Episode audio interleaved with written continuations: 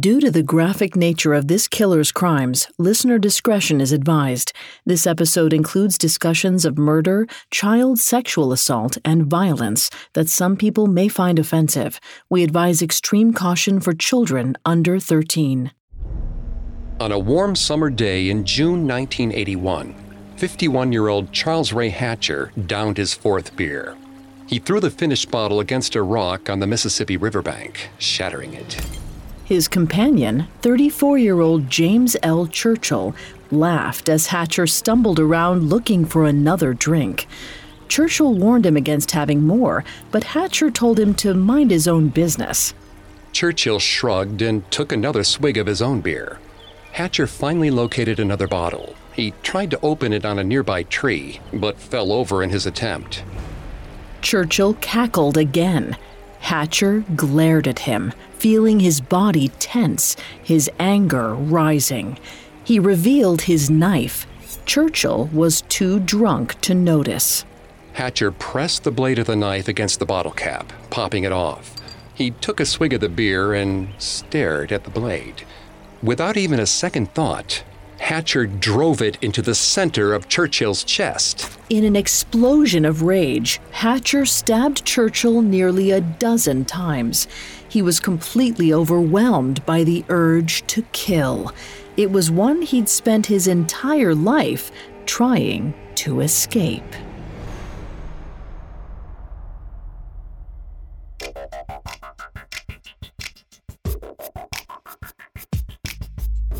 Hi, I'm Greg Polcyn. This is Serial Killers, a Parcast original. Every episode, we dive into the minds and madness of serial killers. Today, we're taking a deep dive into Charles Ray Hatcher, who killed four people but confessed to murdering 16. I'm here with my co host, Vanessa Richardson. Hi, everyone. You can find episodes of Serial Killers and all other Parcast originals for free on Spotify or wherever you listen to podcasts. To stream Serial Killers for free on Spotify, just open the app and type Serial Killers in the search bar. It's been confirmed that Charles Ray Hatcher murdered at least four people, but he claims to have killed as many as 16 in Missouri, California, and Illinois between 1961 to 1982. In today's one part episode, we'll dive into how Hatcher went from committing petty crimes like burglary and car theft to abducting young children and murdering his victims.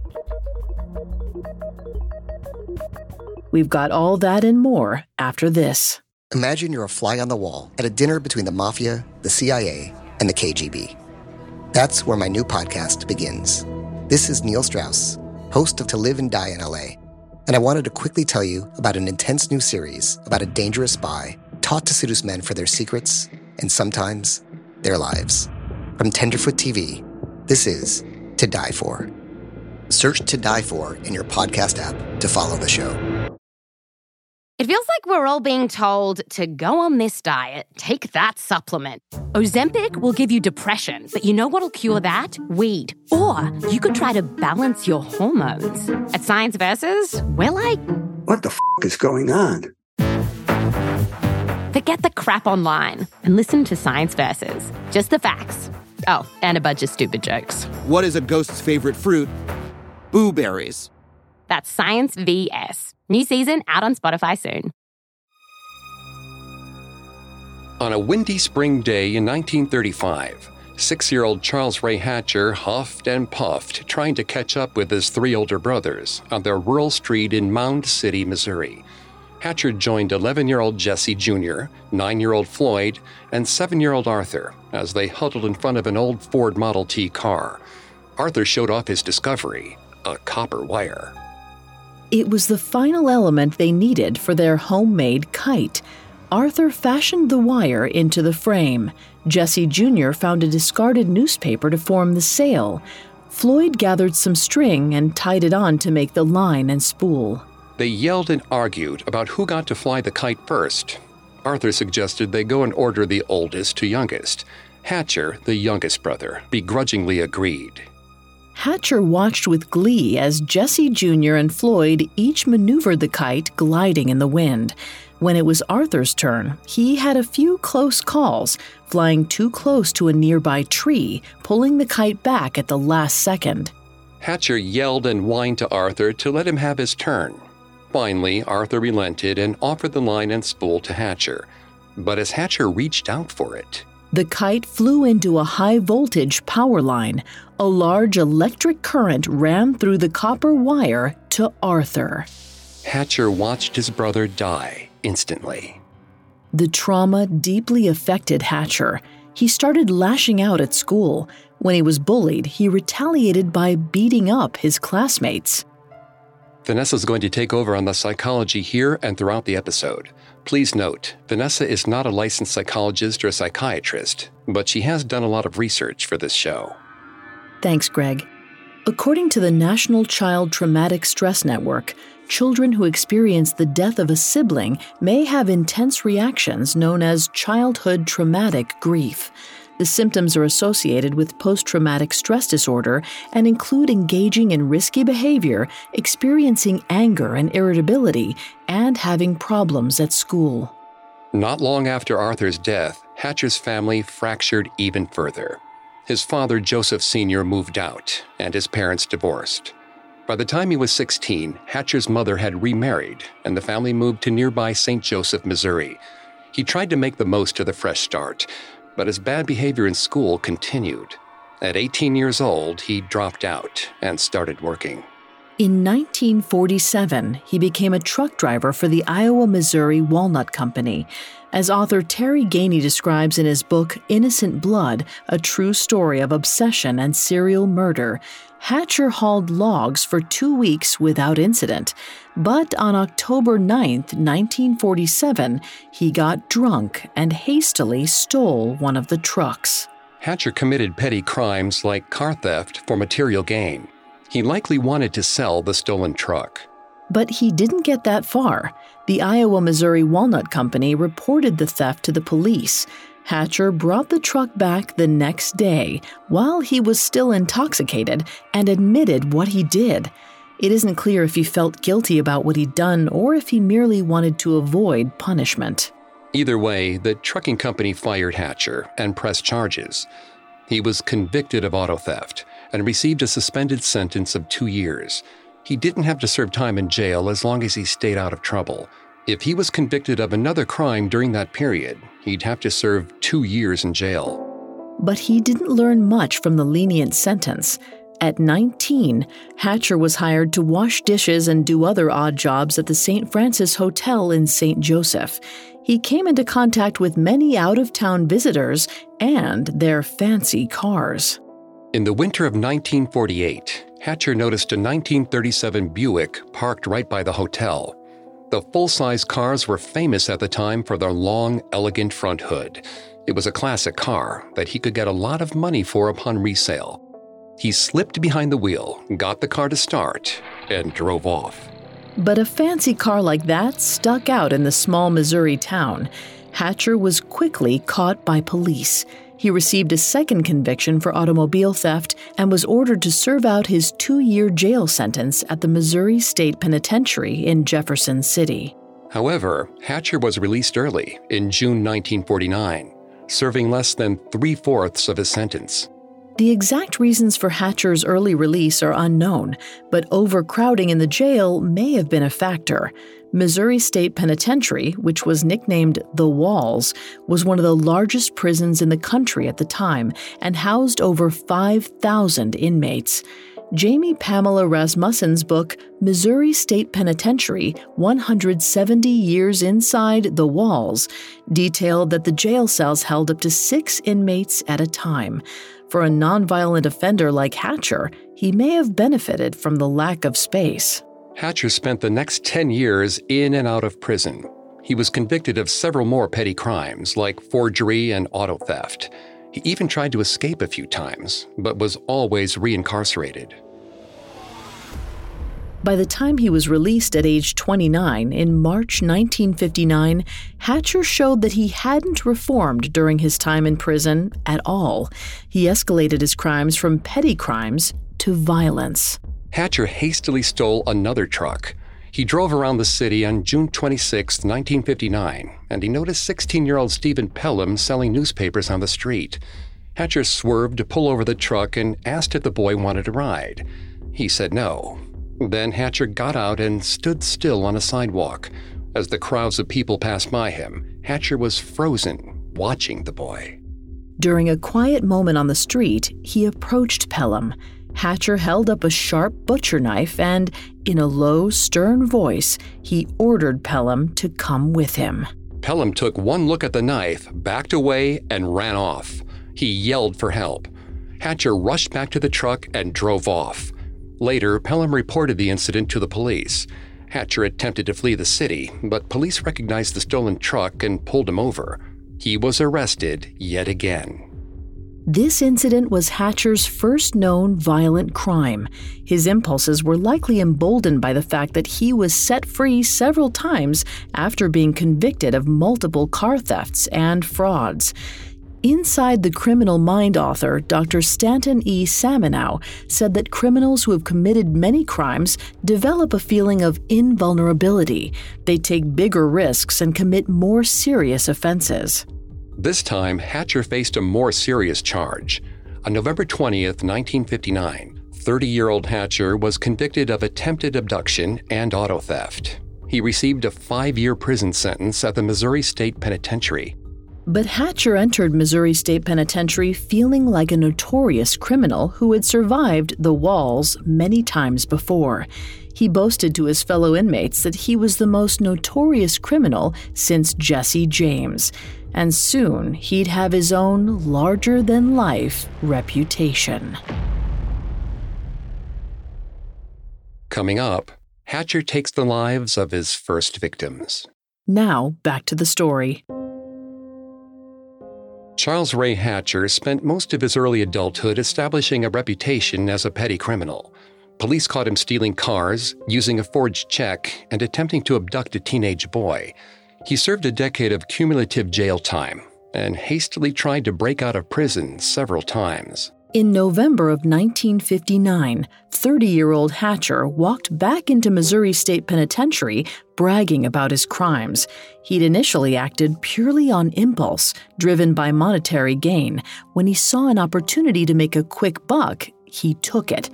But now, Hatcher wanted to be known as a notorious criminal, the Jesse James of Missouri, and soon he'd take his first life.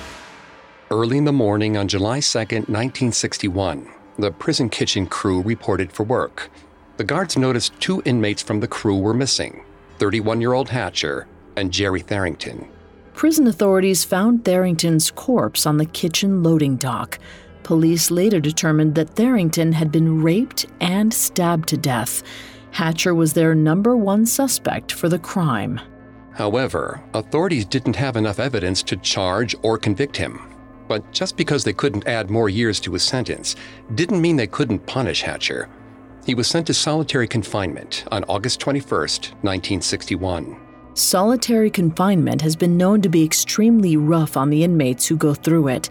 Social psychologist Craig Haney pointed out that the brutal practice has caused inmates to experience panic attacks, depression, paranoia, and hallucinations.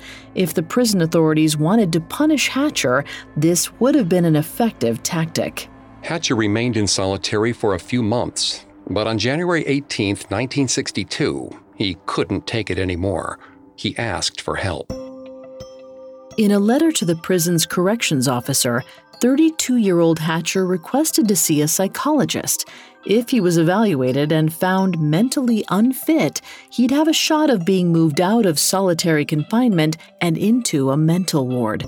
He hoped he could then leverage that into an early release from his sentence. But the psychologist caught on to Hatcher's plan right away. Hatcher was declared mentally competent and denied psychiatric treatment. In spite of this, he still got his early release, likely due to overcrowding. On August 24, 1963, 34 year old Charles Hatcher walked out of the walls one last time. After more than a decade battling the Missouri police, he decided that the best way to avoid more jail time was to move. He headed west to California. Hatcher ended up in the San Francisco Bay Area. He had evolved as a criminal and learned to cover his tracks. At some point, he obtained a fake driver's license using the name Hobart Prater, probably to avoid further jail time under his own name. But his impulses were still just as dark. He targeted young boys once more, and his crimes continued to get more brutal. On August 27, 1969, 40 year old Hatcher was driving in Antioch, California, when he noticed 12 year old William Freeman. Hatcher watched as the boy rode his bike with a tennis racket in hand. Hatcher stopped the car and approached Freeman, pretending like he was lost. He asked the boy for directions to a nearby creek. The boy hadn't heard of it and rode away. Hatcher followed Freeman and told him all about the creek. It was located right by a tennis court. Freeman's eyes lit up at the mention of the sport. He really wanted to learn how to play. Hatcher told Freeman it was his lucky day, claiming to be very good at tennis. He offered to teach the boy. Freeman said he needed to ask his parents first, but Hatcher persisted. At least come see the tennis court with him first. It would just take 10 minutes. Freeman agreed and got into Hatcher's car. Police found Freeman by the creek, strangled to death. Hatcher grew bolder after Freeman's murder, following his urges more often, but with mixed results. On August 29, 1969, Hatcher noticed five year old Gilbert Martinez and a six year old girl on a San Francisco street. Hatcher watched Martinez and the girl as they asked the man in an ice cream truck if he had any extra treats for them. The man in the truck shooed them away. Hatcher approached the truck and bought an ice cream cone. He walked over to Martinez and the girl. Hatcher told the children that he was lost and he would give the cone to whoever could help him. Both kids raised their hands. But Hatcher picked Martinez and gave him the cone. The girl started to cry. She said it was unfair. Hatcher walked away with Martinez. The girl ran off to find her parents. The young girl complained to her parents that Martinez got ice cream and she didn't. When she told them how he'd gotten the ice cream, the parents immediately went off to look for Hatcher and the boy. Somewhere in the remote Bernal Heights area, Hatcher began beating and sexually assaulting Gilbert Martinez. A man named Roger Galatois was walking his dog in the same area. The dog stopped to do its business. The man looked around the street and noticed something in the darkness. He saw Hatcher assaulting and raping Martinez. The man ran off to call the police. Upon arrival, the authorities immediately arrested Hatcher. The young boy was still alive, but Hatcher refused to answer any questions about the attack and insisted that his name was Albert Ralph Price. Police eventually managed to identify Hatcher using FBI records. Despite the fact that police had confirmed his actual identity, 40 year old Hatcher still called himself Albert Ralph Price in court on September 12, 1969. He faced charges of assault, attempt to commit sodomy, and kidnapping. During the trial, he refused to answer questions and maintained that he wasn't Charles Ray Hatcher. The court questioned if he was fit to stand trial, and the judge ordered him to undergo psychiatric evaluations. He underwent several mental evaluations in late 1969 at California State Hospital. Hatcher acted confused, disconnected from reality, and told doctors that he heard voices. He described vivid delusions and he attempted suicide several times. Hatcher's symptoms confounded the hospital doctors and staff. In the next year, he received several diagnoses, including passive aggressive personality, sexual deviancy, and pedophilia. The hospital staff, however, believed that Hatcher was faking everything in order to stay out of prison. It's a practice known as malingering, a determination that is not made lightly. Malingering has several careful criteria for diagnosis, according to a 2005 article in Current Psychology. Doctors Philip J. Resnick and James Knoll wrote that a key to identifying malingering is if a patient describes having rare or improbable symptoms. Hatcher's description of his rare symptoms seemed to fit the criteria for malingering, but his suicide attempts were taken seriously by staff. For two years, doctors at California State Hospital examined Hatcher. When the 41 year old's trial finally began on May 24, 1971, Hatcher pleaded not guilty by reason of insanity, even though he had previously been deemed competent to stand trial. He was sent for more psychological evaluations at another hospital. During the evaluation on May 27, 1971, Hatcher gave his name as Albert Price and recounted a falsified history of his life. This doctor determined that Hatcher was unfit to stand trial. Hatcher was placed in the hospital full time, but it only took a few days for his impulses to resurface. On June 2, 1971, 41 year old Hatcher escaped. He stole a car and traveled 90 miles northwest to Colusa, California. A week later, police caught and arrested Hatcher on charges of auto theft. But this time, Hatcher went by the alias Richard Lee Grady, and the police took his word for it. They didn't know he was Charles Ray Hatcher. His scheme worked until he was recognized by the staff at the California State Hospital. He was brought back to the facility on July 15, 1971, for psychological evaluation, and the staff immediately identified him as Albert Price. Hatcher's other alias. Once his real identity was exposed, Hatcher resumed telling the hospital staff he had all kinds of strange symptoms. The staff still believed he was faking, so Hatcher took it further by involving other patients in his antics. He raged to them about the voices in his head. By April 4, 1972, hospital authorities said that Hatcher showed no improvement from treatment, and he was endangering the safety of everyone at the hospital. He was eventually transferred to San Quentin Prison in San Francisco in August of 1972. He was scheduled to face trial for his 1969 assault of six year old Gilbert Martinez once again and was assigned a public defender as his attorney. Trying to help his defense, Hatcher wrote a letter to his attorney. Unfortunately, his plan backfired. The letter was used as evidence that Hatcher was capable of rational thinking. It exposed that all his bizarre behavior was just an act. In subsequent court ordered psychological evaluations, doctors determined that Hatcher was fit to stand trial and that he was of mentally sound mind during the crime. On December 12, 1972, 42 year old Hatcher, still under the name of Albert Price, was finally tried of assault, sexual assault, and kidnapping. During his sentencing a month later, he was classified as a mentally disordered sex offender. He was sent back to California State Hospital, despite the fact that his previous treatment there did not seem to have any impact. According to psychiatry law scholar Barbara A. Weiner, studies from the late 1970s and early 1980s found that older, white offenders who had committed sexual crimes, like Hatcher, were more likely to receive the MDSO classification and be committed to mental hospitals. In comparison, black and Latino sex criminals were twice as likely to be sent to prison and not be considered a mentally disordered sex offender. Even though Hatcher was spared from going back to prison, he wasn't happy about being committed, and neither was the hospital staff. He spent the first three months of 1973 telling the hospital staff about the voices he heard and all the weird things he thought he was seeing. The doctors and nurses at California State Hospital put up with his antics, but they knew he was malingering again, and all the while, Hatcher was looking for a way out.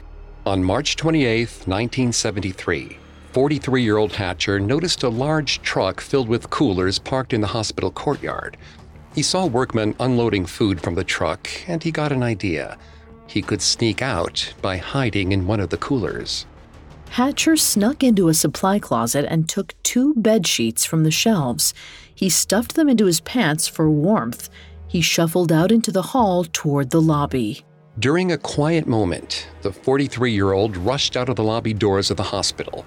He quickly ran to the truck, opened one of the coolers, and got inside. At 5 p.m., the workmen started to pack up the truck. Hatcher sighed with relief. But security guards began to open the coolers, one by one.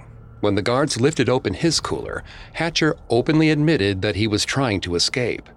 California State Hospital authorities determined that he was a threat to society, and he was sent to a medium security prison in Vacaville, California, where he received another psychological evaluation. Psychologist W.D. Lewis, who met Hatcher in May 1973, said that Hatcher was a manipulative, institutionalized sociopath. Sociopathy is now known as antisocial personality disorder.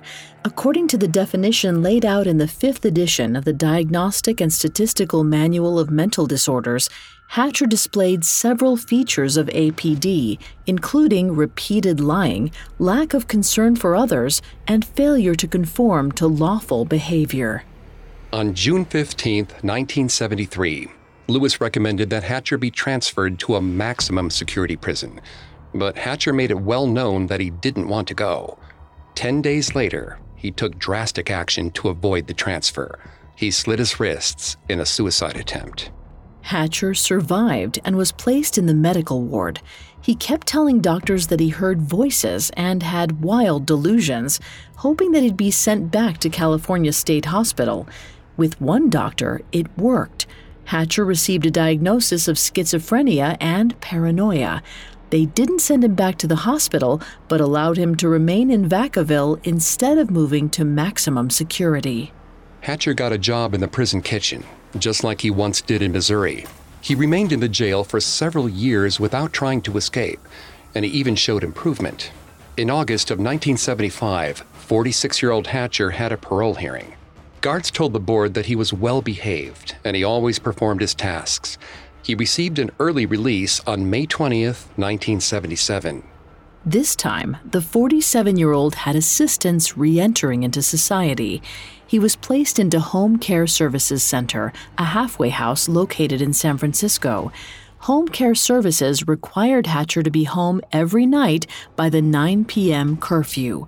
Doctors directed him to take nine prescribed pills each night. But Hatcher was only able to abide by these rules for five days before he felt the urge to escape again.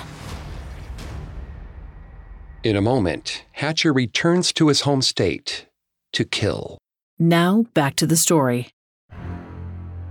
For most of his adult life, Charles Ray Hatcher had been in and out of prison. By the time he was released in 1977, his behavior had actually shown remarkable improvement. The 47 year old was paroled on May 20th and placed into a halfway house with strict rules. But within five days, Hatcher decided he had enough of all the house rules. He quickly grabbed all of his belongings, snuck out the front door, and never came back. Hatcher fled California and headed eastward. He was briefly spotted in Willmar, Minnesota, but by May of 1978, Hatcher was back in his hometown of St. Joseph, Missouri, where his impulses took over again. On May 26, 1978, he saw four year old Eric Christgen walking with his babysitter at a shopping mall downtown. The babysitter left the boy alone for a few minutes to buy a flag. Hatcher walked up to the young boy and lured him away with some candy. When the babysitter returned, Christgen was gone. Hatcher left the mall with the boy and drove him to a weeded area by the Missouri River. Hatcher sexually assaulted and suffocated Christgen. But Hatcher knew he was still on the St. Joseph Police's radar from all the crimes of his youth. He didn't want to risk getting caught again. So, for his next crime, he drove two hours north to Omaha, Nebraska, and took on a new name. Hatcher called himself Richard Clark in Omaha, and it wasn't long before this name was just as sullied as his real one. The city's police arrested the 48 year old on September 4, 1978, for sexually assaulting a 16 year old boy. Despite going by a new name, Hatcher was still very much himself, and he used all of his old tricks to get out of any jail time. He claimed to experience delusions and refused to answer questions. Still posing as Clark, Hatcher was sent to Douglas County Mental Hospital and was later released. The Omaha police did run his fingerprints, but Hatcher's record never came up as a match. In Jack Rosewood's book, Charles Ray Hatcher The True Story of Crazy Charlie's Killing Spree, he explained that, at the time, the police jurisdictions where Hatcher was previously arrested never processed his fingerprints, so they weren't in the national database. Hatcher caught on to this small detail and he realized that he could keep getting away with his crimes as long as he used aliases. Hatcher left Illinois for Iowa to evade any suspicion. But after his attempt to abduct a young boy from a supermarket failed, 53 year old Hatcher returned to St. Joseph, Missouri in the summer of 1982. On the morning of July 29, 1982, 11 year old Michelle Steele insisted to her mother Annette that she could walk to the dentist by herself. So Annette let her. Michelle went on to her 10:30 a.m. dentist appointment solo. Hatcher noticed Steele walking back from the dentist at 11:30 a.m. He trailed behind her at first. While they waited at a crosswalk, Hatcher told her she was wearing a pretty dress. Steele thanked him. He mentioned that he saw her exit a dentist's office and asked if she had any cavities. She shook her head no, so he offered to buy her candy as a reward. Steele looked him up and down. He didn't seem scary or mean, and she did want to celebrate her successful appointment. She nodded and walked with him. He led her to his car, but she protested, wanting to stay nearby. He said he wanted to take her to a store with the best candy. It would only be a short drive. Steele relented and got inside the car. But during the drive, she noticed that they weren't on the way to a store. Hatcher took Steele to a Missouri riverbank. It was around noon, and several people saw them together in broad daylight. She protested, but he claimed this was just a short stop. They would head to the store after. Hatcher led her to a wooded area with several felled logs. In that spot, Hatcher stripped Steele naked, beat her, and strangled her to death. When Annette Steele got home from work at 3:15 p.m. and realized her daughter wasn't home, she called the police.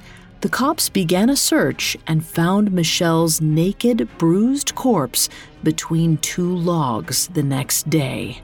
At the same time, Hatcher voluntarily checked himself into St. Joseph State Hospital.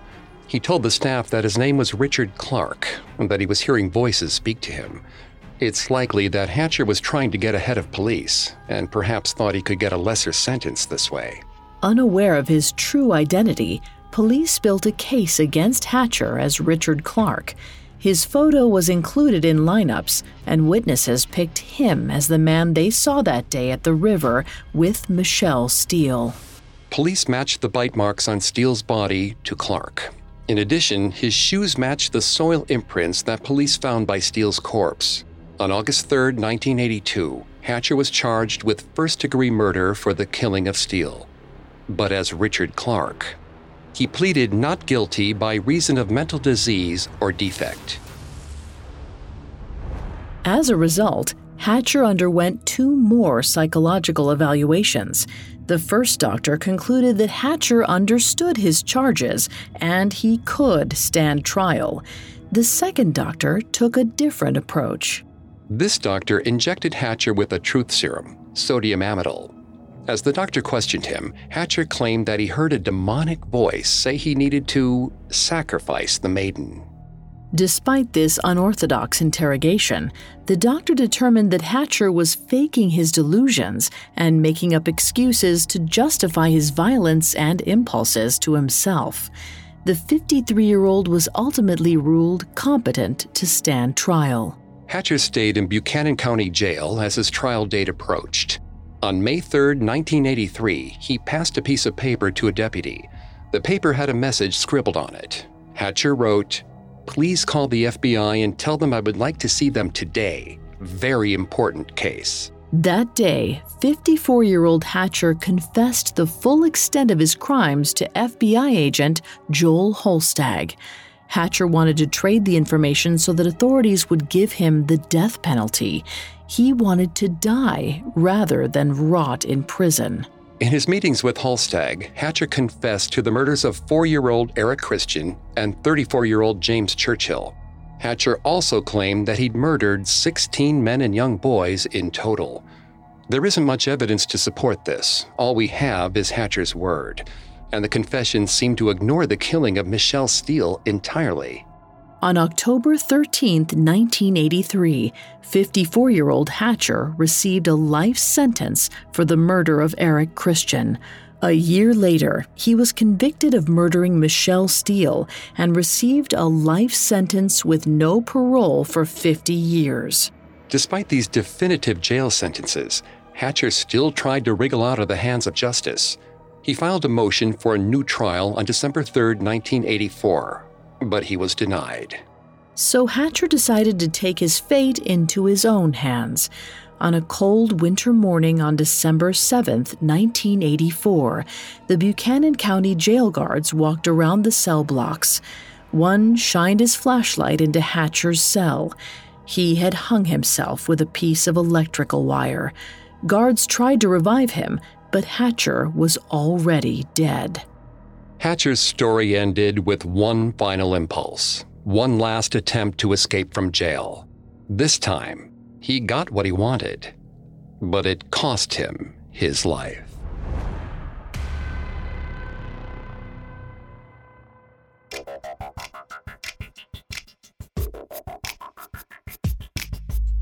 Thanks again for tuning in to Serial Killers. We'll be back soon with a new episode. For more information on Charles Ray Hatcher, amongst the many sources we used, we found Innocent Blood, A True Story of Obsession and Serial Murder by Terry Ganey, and Charles Ray Hatcher, The True Story of Crazy Charlie's Killing Spree by Jack Rosewood, extremely helpful to our research. You can find more episodes of Serial Killers and all other Parcast originals for free on Spotify. Not only does Spotify already have all of your favorite music, but now Spotify is making it easy for you to enjoy all of your favorite Parcast originals, like Serial Killers, for free from your phone, desktop, or smart speaker. To stream Serial Killers on Spotify, just open the app and type Serial Killers in the search bar. We'll see you next time. Have a killer week. Serial Killers was created by Max Cutler and is a Parcast Studios original. Executive producers include Max and Ron Cutler, sound design by Carrie Murphy, with production assistance by Ron Shapiro, Carly Madden, and Travis Clark. This episode of Serial Killers was written by Mallory Cara, with writing assistance by Abigail Cannon, and stars Greg Polcyn and Vanessa Richardson.